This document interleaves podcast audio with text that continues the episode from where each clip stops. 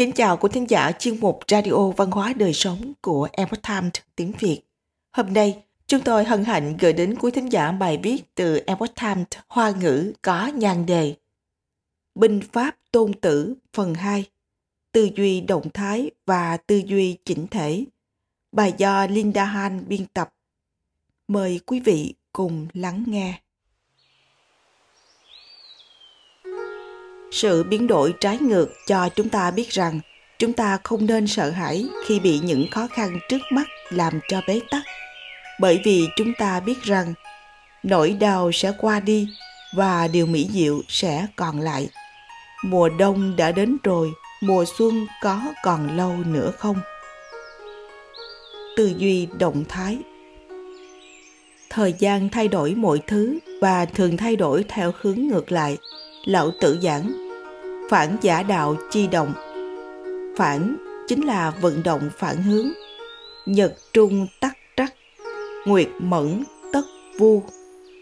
Mặt trời lên cao, tất mặt trời xuống. Trăng tròn, trăng tất khuyết. Khổng tử trong luận ngữ hẳn, có giảng, hậu sinh khả úy, yên tri lai giả chi bất như kim giả chính là để chỉ ra tiềm năng tương lai của người trẻ. Bạch cư dị trong bài thơ hí đáp chư thiếu niên có viết, chu nhan kim nhật tuy khi ngã, bạch phát tha thời bất phóng quân. Chính là muốn nhắc nhở những người trẻ tuổi, sinh mệnh sẽ có ngày già đi. Sự biến đổi trái ngược cho chúng ta biết rằng, chúng ta không nên sợ hãi khi bị những khó khăn trước mắt làm cho bế tắc. Bởi vì chúng ta biết rằng nỗi đau sẽ qua đi và điều mỹ diệu sẽ còn lại. Mùa đông đã đến rồi, mùa xuân có còn lâu nữa không? Nhưng sự biến đổi trái ngược còn nói cho ta rằng khởi nghiệp đã khó, giữ vững thành công càng không dễ. Chỉ trong chớp mắt, tòa nhà không vững, mai này sẽ dễ sụp đổ đây là lý do chính khiến tôn tử dành thời gian cân nhắc khi đề cập đến thiệt hại của chiến tranh. Sẽ lấy yếu tố thời gian thành nhân tố chính để suy nghĩ, đưa ra quyết định. Cuộc sống thì lại không phải lúc nào cũng như thế. Trong cuốn thái căn đàm có viết, cần hiểu rõ, có thịnh, ác, có suy. Cũng cần hiểu rằng nên luôn giữ được bình tĩnh thì nội tâm mới có thể lúc nào cũng thẳng đẳng biến đổi nó không lập tức xảy ra, mà là điều có một thời điểm giới hạn nhất định. Đây cũng chính là điều mà người ta thường gọi vật cực tất phản. Cực ở đây chính là giới điểm. Điểm giới hạn, điều này cần tôn trọng theo quy luật tự nhiên.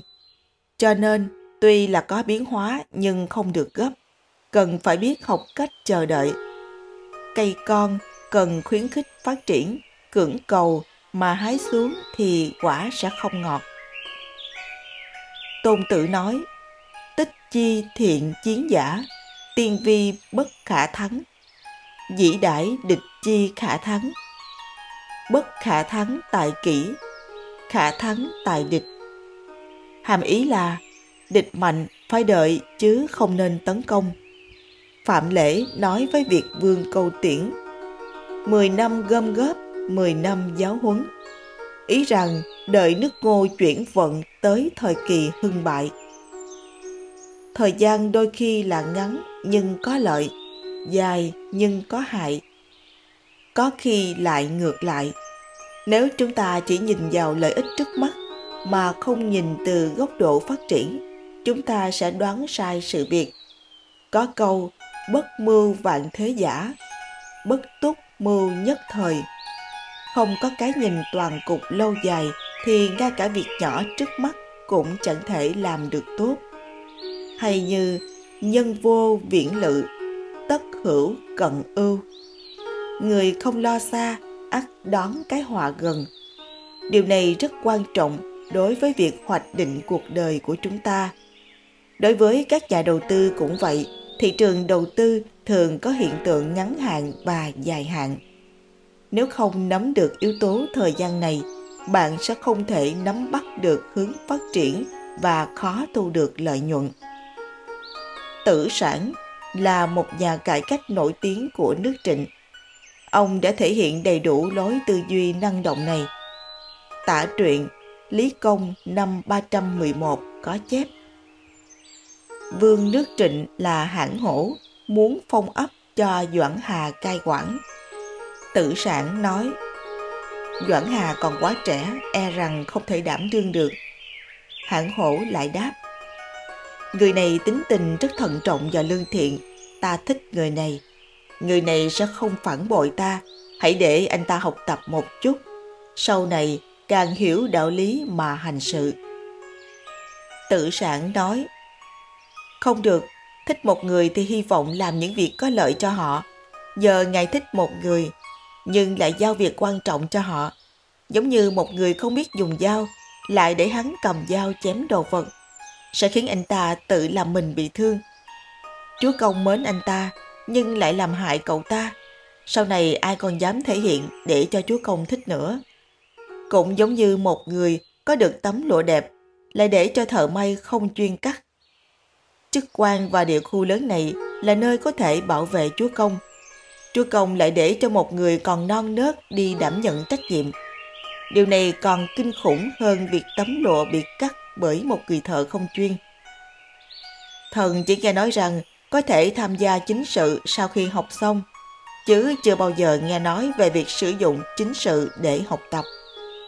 Nếu Chúa Công thực sự làm điều này, chắc chắn sẽ gây hại về sau. Ví dụ như đi săn, thợ săn quen bắn cung và cưỡi ngựa có thể bắn được con mồi. Nếu ai đó chưa từng có kinh nghiệm cưỡi ngựa và bắn cung, họ sẽ chỉ lo lắng việc không biết mình có bị ngã nhào và bị thương hay không, làm gì còn thời gian nghĩ đến việc kiếm con mồi chứ.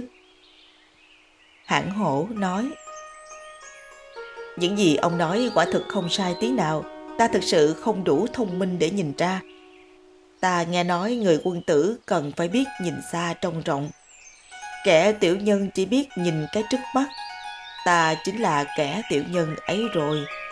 Y phục trên người ta, ta biết giữ gìn nó, nhưng chức vụ lớn có thể bảo vệ ta. Ta lại không cẩn thận và xem nhẹ. Nếu không có những lời khuyên này của Ngài ta e đã phạm sai lầm lớn rồi. Tự sản là người có thể nhìn xa trông rộng, có thể nhìn xa những điểm mà hãng hổ nhìn chưa ra. Thế nên có thể giúp hãng hổ tránh được những sai lầm, loại bỏ được những tai họa có thể xảy ra. Đây là đây là loại trí huệ khi nhìn xa trông rộng và hiểu về mặt lợi và hại. tư duy tổng thể tư duy tổng thể là việc chúng ta nhìn mọi thứ từ bức tranh tổng thể. Người không thấy được tổng thể thì rất khó có được thành công. Một trận chiến chỉ dựa vào chiến lược cũng giống như một trận bóng. Ý chí của cá nhân phải phù hợp với lợi ích của cả đội. Quan điểm của tôn tử về chiến tranh là một khuôn mẫu đã được đúc kết cho thế giới nó sẽ không chỉ giới hạn trong tầm nhìn hạn hẹp giữa hai nước. Điều này đã nhắc nhở chúng ta về góc độ nhìn nhận sự việc. Trang tử kể về câu chuyện bọ ngựa bắt ve. Một lần ông ấy nhìn thấy con chim sẻ vàng có đôi mắt rất to, đôi cánh rất rộng. Từ xa bay đến đụng vào đầu ông. Ông cảm thấy thật kỳ quái, không hiểu đôi mắt to của nó có thể làm gì không thấy sự tồn tại của ông. Thế là ông cầm cung lên, chuẩn bị bắn nó. Nhưng chú chim thì không một chút cảnh giác. Hóa ra chú đang quan sát con bọ ngựa trên cây phía trước.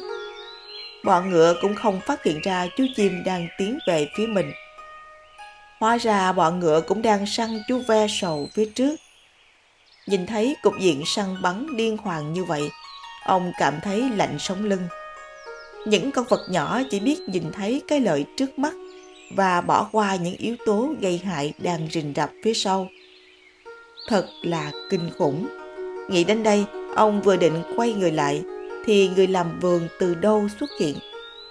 Người làm vườn tưởng rằng Trang tử vào trộm đồ nên lấy gậy đánh ông.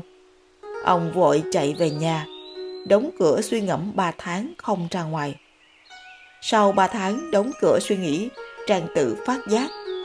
Khi chúng ta cười nhạo sự ngu dốt của người khác, chúng ta không ngờ rằng chúng ta cũng là một trong những kẻ dốt nát.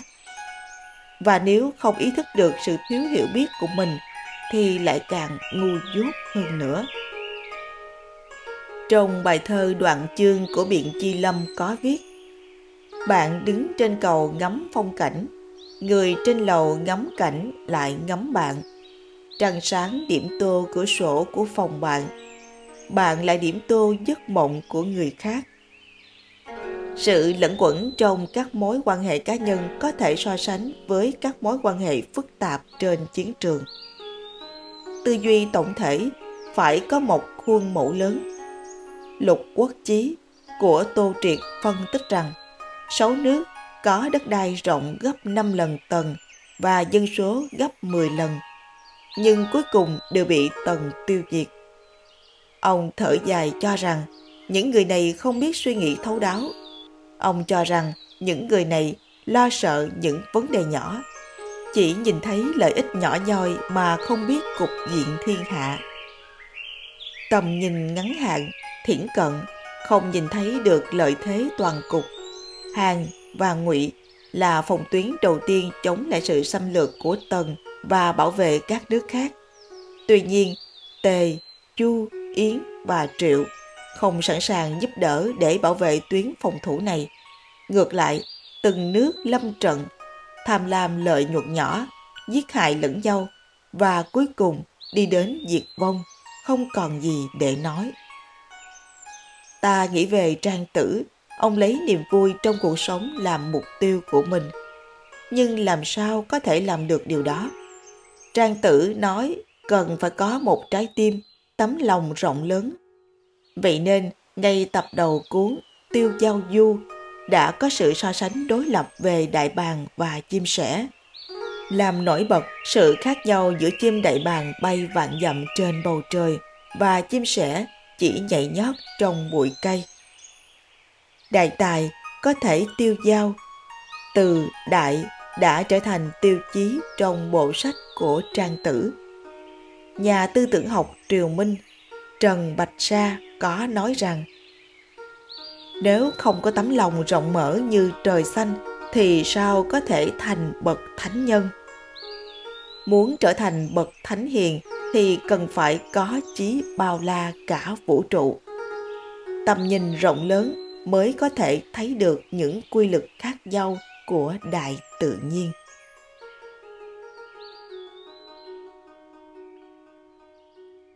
Quý thính giả thân mến, chuyên mục Radio Văn hóa Đời Sống của Epoch Times tiếng Việt đến đây là hết. Để đọc các bài viết khác của chúng tôi, quý vị có thể truy cập vào trang web epochtimesviet com Cảm ơn quý vị đã lắng nghe, quan tâm và đăng ký kênh. Chào tạm biệt và hẹn gặp lại quý vị trong chương trình lần sau. Kính chúc mọi điều bình an và tốt lành đến quý vị cùng người thân.